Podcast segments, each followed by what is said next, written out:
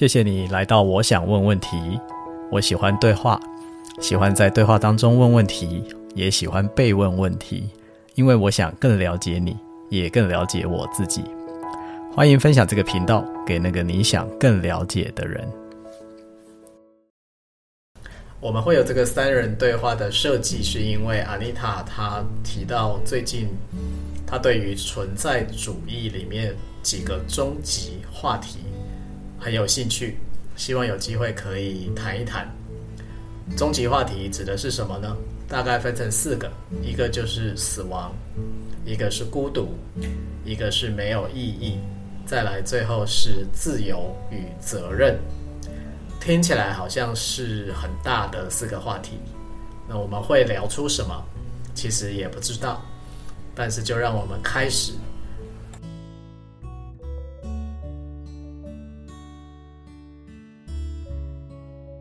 那我对阿妮塔刚刚讲的那个，就是我们华人吧，我觉得也不是只有中国文化，就是华人的文化里面，君君臣臣、父父子子的这种文化，从比较文化的角度来说，其实并不鼓励长出主体性的。我必须要这么说，华人的文化不鼓励你要长出主体性。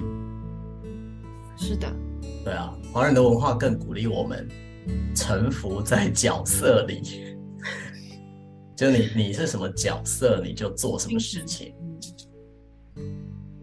嗯，所以主体性很难讲出来，你就是符合的角色才会被认可。这个就是社会文化造成的。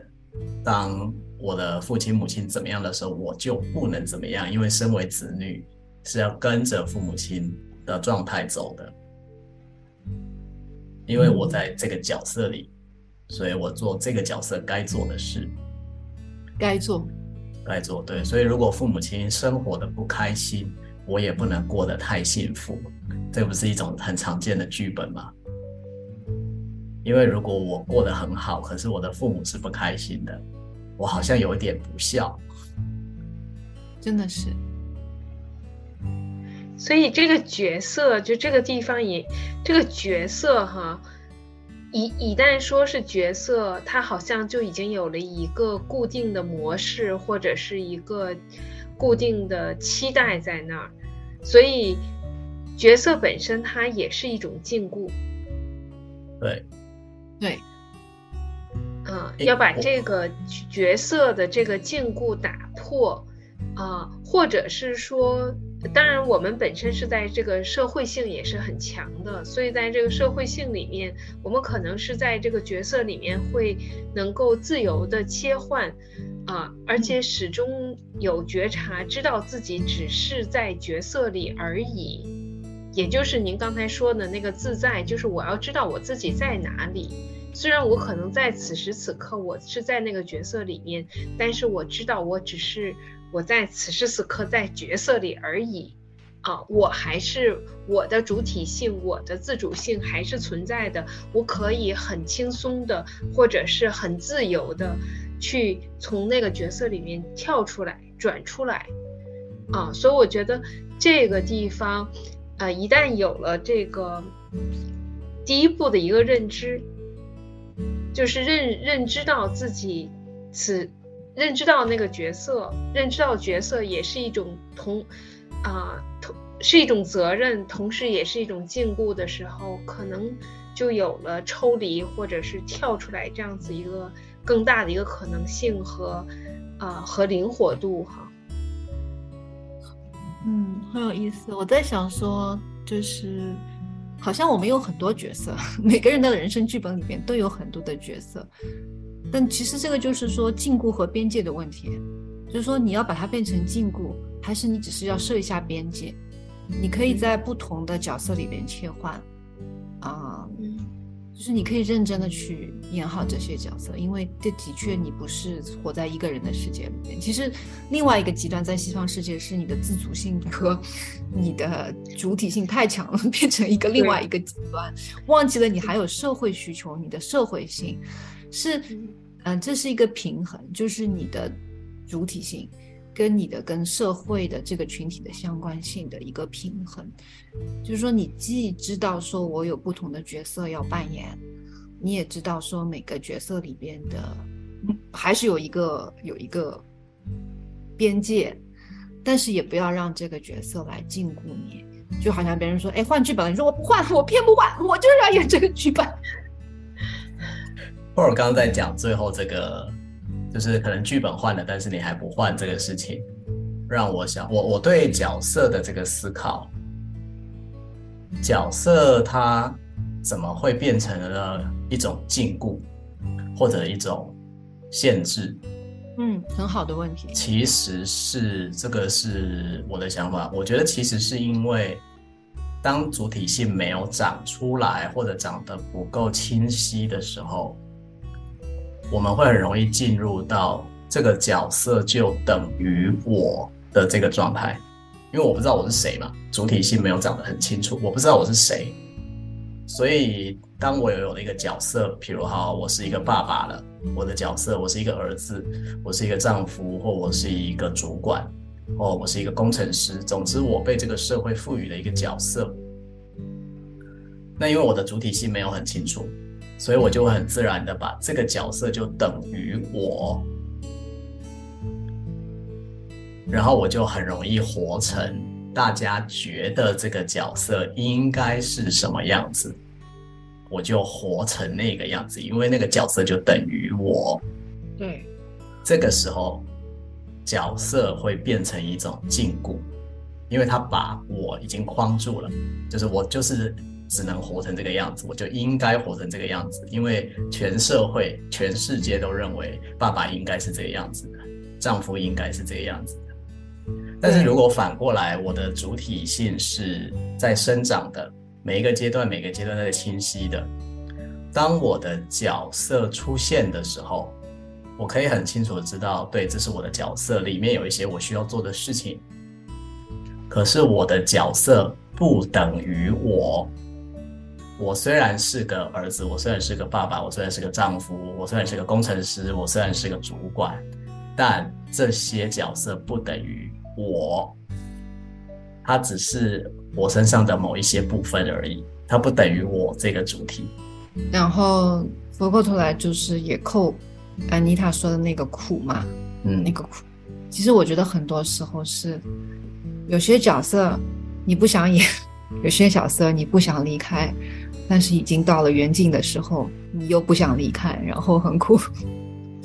就比如说我们刚才说的所有的，你你的身体开始，你不想扮演那个大小便失禁的角色，但是你要扮演，你不想扮演，那你就会很痛苦。啊，你不想扮演呃儿女，呃离开嗯空巢的角色，会苦，或者你不想进入一个呃。中年的正在衰老的一个角色，然后又很苦，所以我们就觉得一直就真的像，还有就是刚才周老师说那点，就是我服务于他。其实还说，或者说就是说，你给我什么演剧本就演吧，反正不就是一场戏嘛，演完了，看看我能演成什么样，然后换个剧本呗。那虽然我也不知道什么时候导演给我换剧本，反正就演再说呗。因为其实很多时候，我觉得角色来的时候，你也没办法抗拒。尤其是说母亲啊、子女啊，你你会发觉有些角色你是有选择，比如说工作中，有些角色你没有选择，你得演。就演的时候不要忘记自己是谁就好了。对，对我我觉得我们年轻的时候很容易就是把我放在一个一个角色里面，然后那个变成好像是我的全部。我其实不是觉得，我其实对不起，我打断一下哈，我其实觉得跟年轻就跟时代没有关系。嗯，我觉得是那个主体性的生长这件事情。我觉得即便在现在非常年轻的孩子，比如我们刚刚前面一点提到，我们觉得也许现在年轻的孩子在意识到主体性这件事情的机会啊啊认知，也许比以前多。对，但是仍然还是有很多年轻的孩子，他是非常迷惘的，嗯，然后他也还在探索，那我会觉得，我觉得时代背景可能有关，但是那可能跟这个人他在什么样的环境下能够发展出他的主体性，我觉得其实是更有关系的。对，特别重要，特别重要。而但我反而觉得，在北美现在很多年轻人是太有主体性，这个也很痛苦，你知道吗？主体到他们可能忘记了。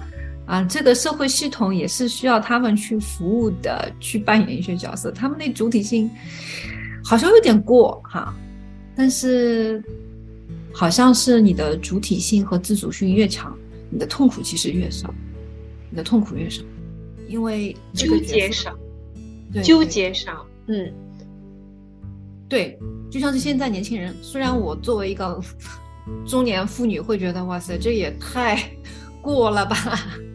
但是，我相信他们的那个痛跟我们痛是不一样的。他们没有那么多纠结，什么应该啊、不应该，他就在我表达我自己，这就是我，我的自主性，我的主体性。我我从另外一个角度来想这件事情，我会觉得，我会觉得是先后顺序的差异。我觉得差异。我不能说差异不大，但是我想要说一下，这是先后顺序的差异。什么样的先后顺序呢？比如说，Per 刚刚说，小现在的年轻人那个主体性很强大，所以他非常知道为自己发声什么什么的。但是当他们进到了社会当中，经过了一段岁月的磨练，他们也会需要调整的，因为毕竟他活在社会里面，所以他是经历了一个主体性先成长出来，然后被社会。去磨练、去整合的过程。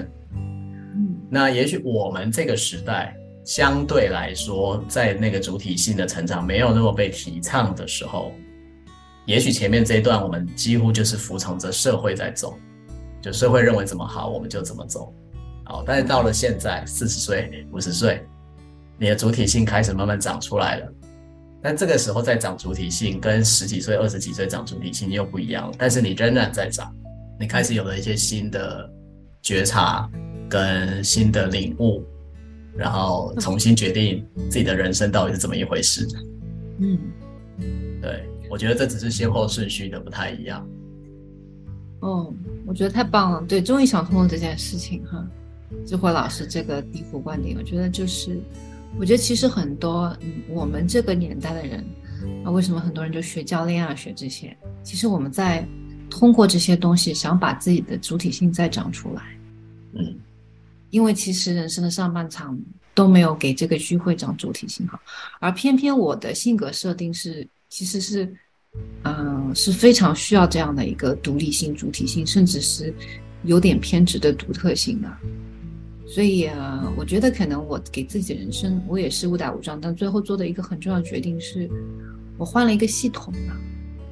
啊，我觉得在在北美这个系统里面，现在这个系统还给了我很多允许去长出我的主体性，啊，包括我也离开我的原生家庭，它也让我能够有更多的啊，没有那么大的压力啊，和有更宽广的空间去长我的主体性。所以我觉得，可能我我我真的是最近这两年，啊，就是转型的这两年。啊、一直在长的就是那个主体性，啊，这也帮助我可能就是在跟我们家青春期少女的交锋的过程当中，啊，没有那么痛苦，啊，就是我因为我不会，这不会影响到我的主体性和自主性，我知道我是谁，我也知道在这个妈妈这个角色当中，我做到了什么，啊，我想要做什么，真的就是这样。我们这一代人都在长主体性 和自主性。嗯，其实每代人都需要。啊，我觉得那个破你说的北美的这些年轻人主体性强，啊，我觉得有有些人可能是真的强哈，他是真的知道自己想要什么，他是真的强。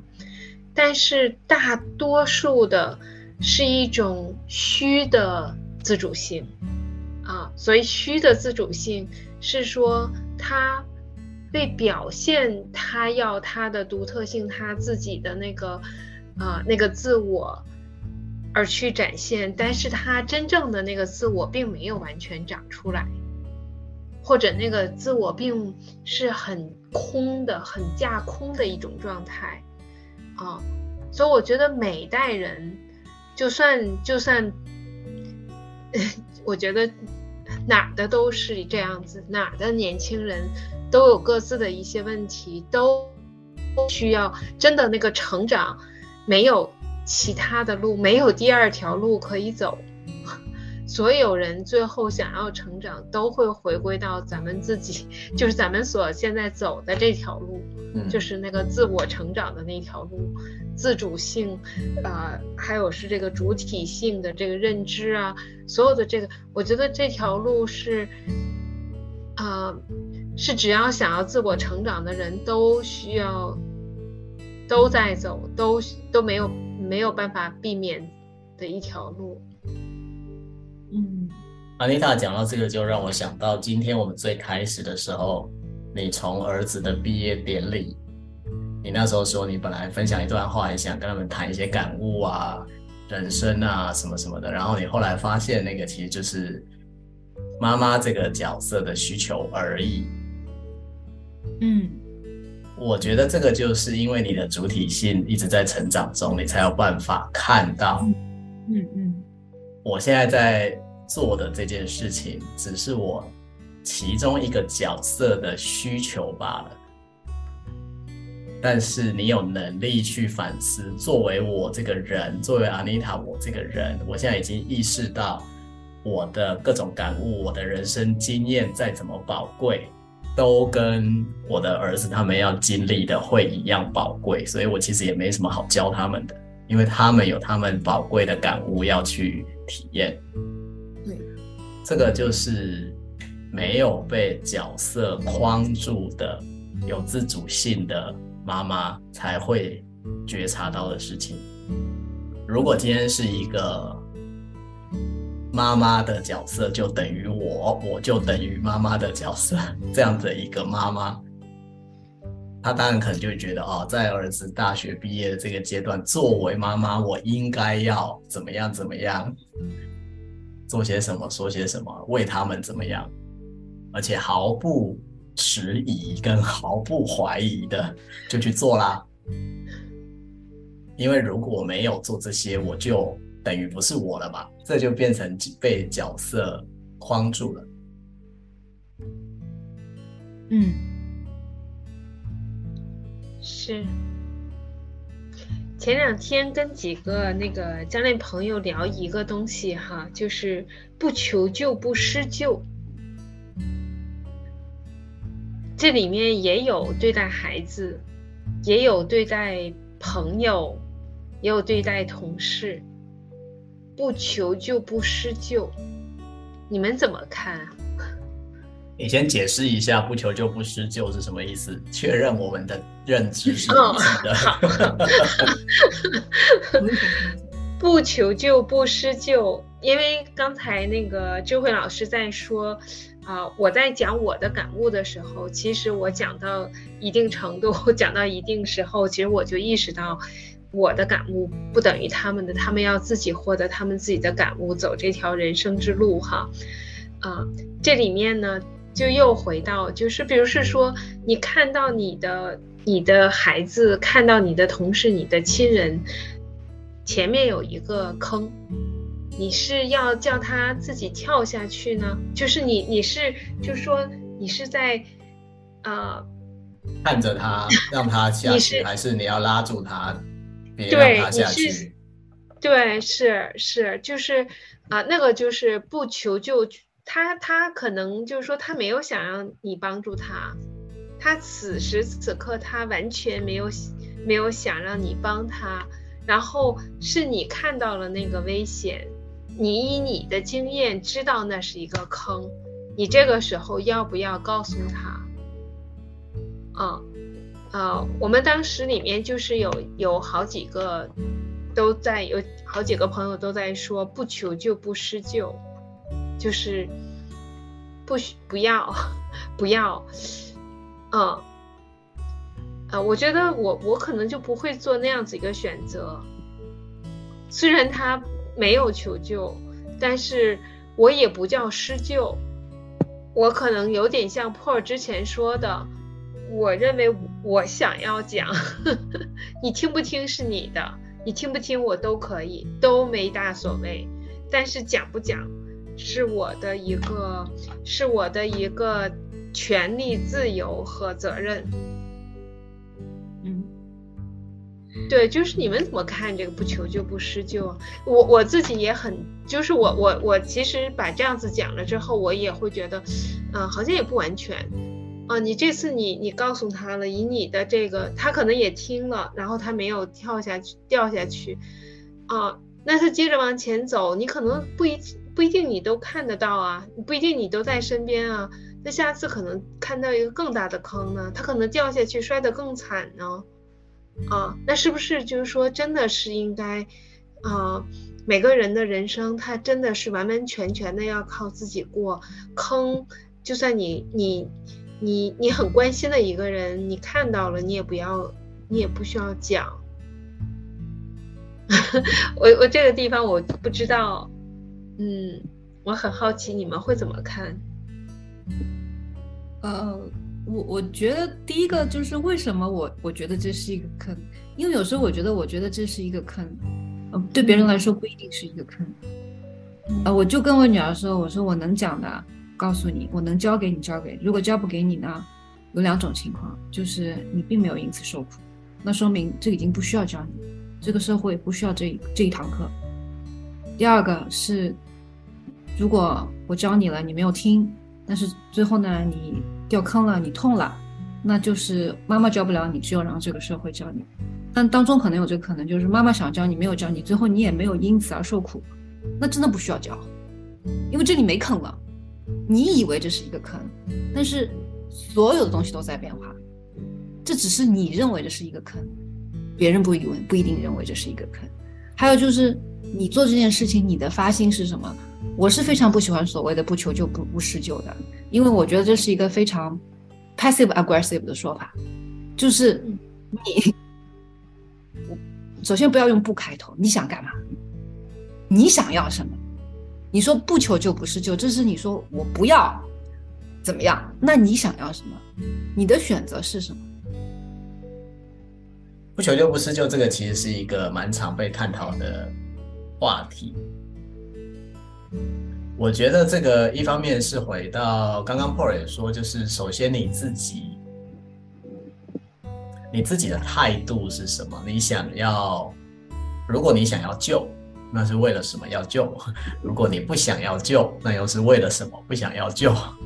就是先想清楚这件事情。就好了。然后我的意思就是从我的角度，如果你很想要救，你想清楚了你背后的动机，就是我为什么啊？我想要去说，甚至我想要拉他，我甚至要强制他绝对不能踏入那个坑。如果你很想要这么做，那你想清楚你为什么要这么做，而且你这么做会可能要付出的代价是什么？因为每一个选择都有代价嘛。你你可能这样选择了，然后你你你会得到的是，不管别人是很领情感谢你，不领情讨厌你，什么什么的都有可能嘛。那反过来你说好，那如果我已经决定了，只要他不叫，我就不出声。你你还是会得到代价的，你还他还是有可能会讨厌你的，他会觉得如果你真的看到，你为什么不告诉我？也有可能。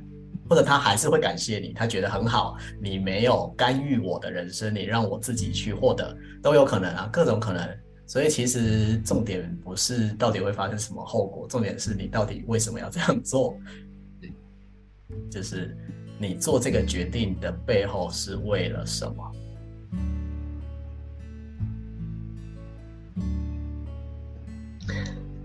而且这个决定本来就可以。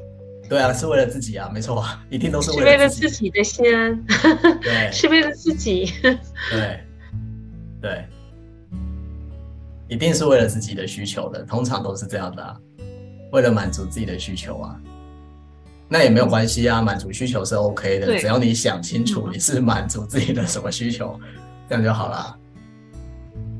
对。嗯，好。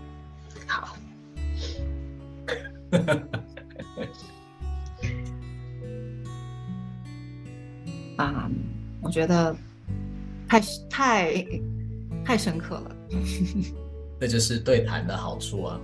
为什么我们这个节目，我就是实在没有办法一个人一直自言自语，我一定都 得要找人对谈才有办法。我觉得对谈的火花是很珍贵的。然后我们呢会有这一次对谈，一方面是 Anita 特别强调了想要讨论那个终极的话题，所以我们的这个 ending ending 让 Anita 先来开个头吧。对于终极话题的讨论，你今天觉得怎么样？嗯，我觉得，我觉得谈了一些终极话题哈，其实所有的话题都是围绕着这个人生，人生怎么样子过。虽然咱们好像谈了这个死亡，咱们谈了这个啊、呃、衰老啊，但归根结底还是说这个人生啊，人生如何过，自己的人生。而且是自己的人生，自己要决定如何过，啊，今天谈的特别多的是那个自主性和主体性，也是我们自己如何成长出来，就是那个 自我，那个健康全面，啊，自由自在的那个自我如何生长生成出来，我觉得这个，啊，这个还挺。嗯，这也是一个终极话题，这人生的一个 最主要的一个话题，啊，呃，其实我今天还有一个原本还有一个期待哈，就是那个，呃，苦难，嗯、苦难那块儿，嗯、呃，我觉得好多人都会是说，哦，现在没什么苦难可言。因为也没有吃穿都不愁，绝大多数人吃穿物质物质上基本的需求是不难被满足的，嗯，不管生生活在哪哈，这基本的需求并不这么难，嗯，被满足。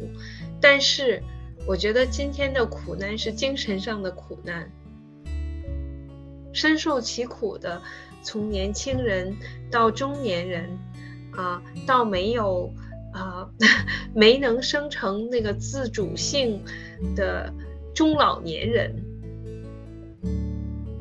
都都在都在那个精神苦难里面备受煎熬，所以，呃，那个地方是我后面挺想探讨，就是说，你会看到那儿，你你会觉得有点心疼。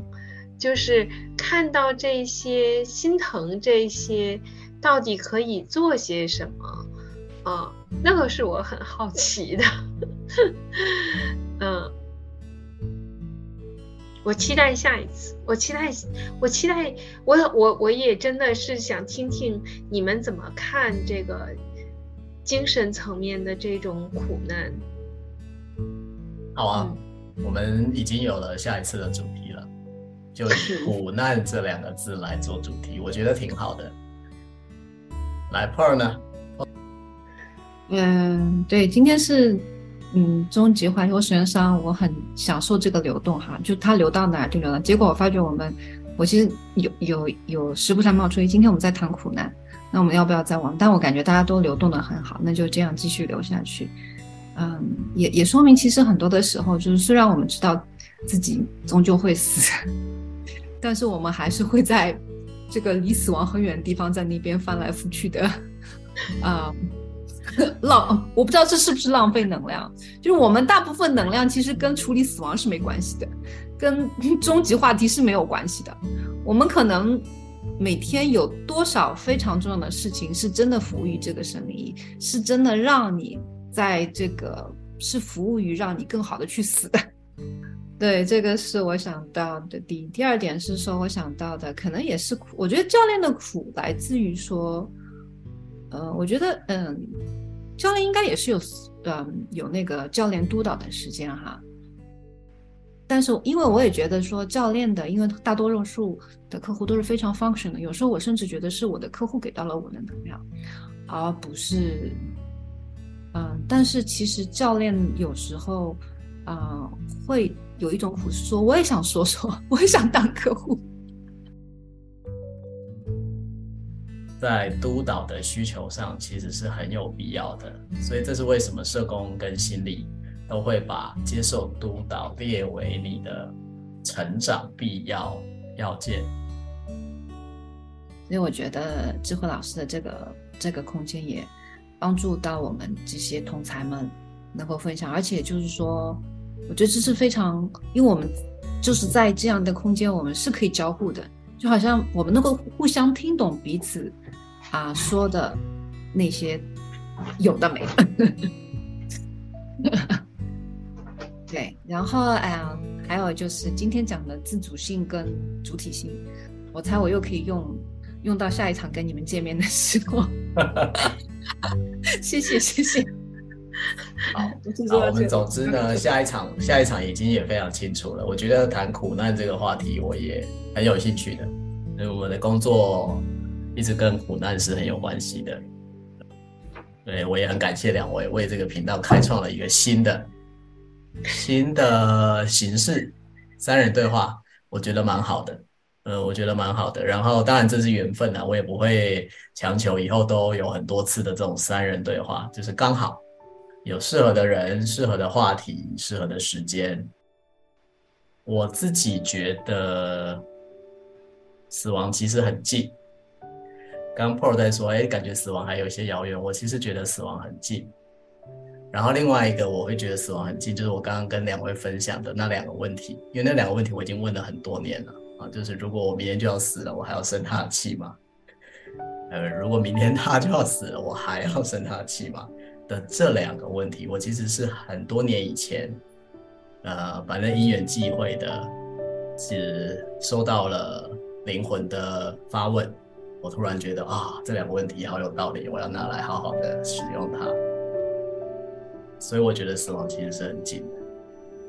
那么带着死亡是很近的这个角度生活，其实是蛮愉快的。因为真的需要需要纠结的事情，其实就会变得很少。因为如果你明天就要死了，你现在还要为为什么事情纠结呢？真的是。对啊。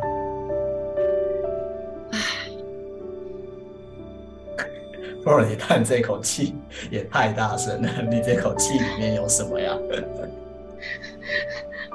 嗯，真的就是所说的那个清安嘛，就是说你经常会忘记那份清安。哦，所以我觉得今天也让我忆忆忆起，就是，就很多时候你会觉得这件事情很有大不了，但其实根本就没什么的。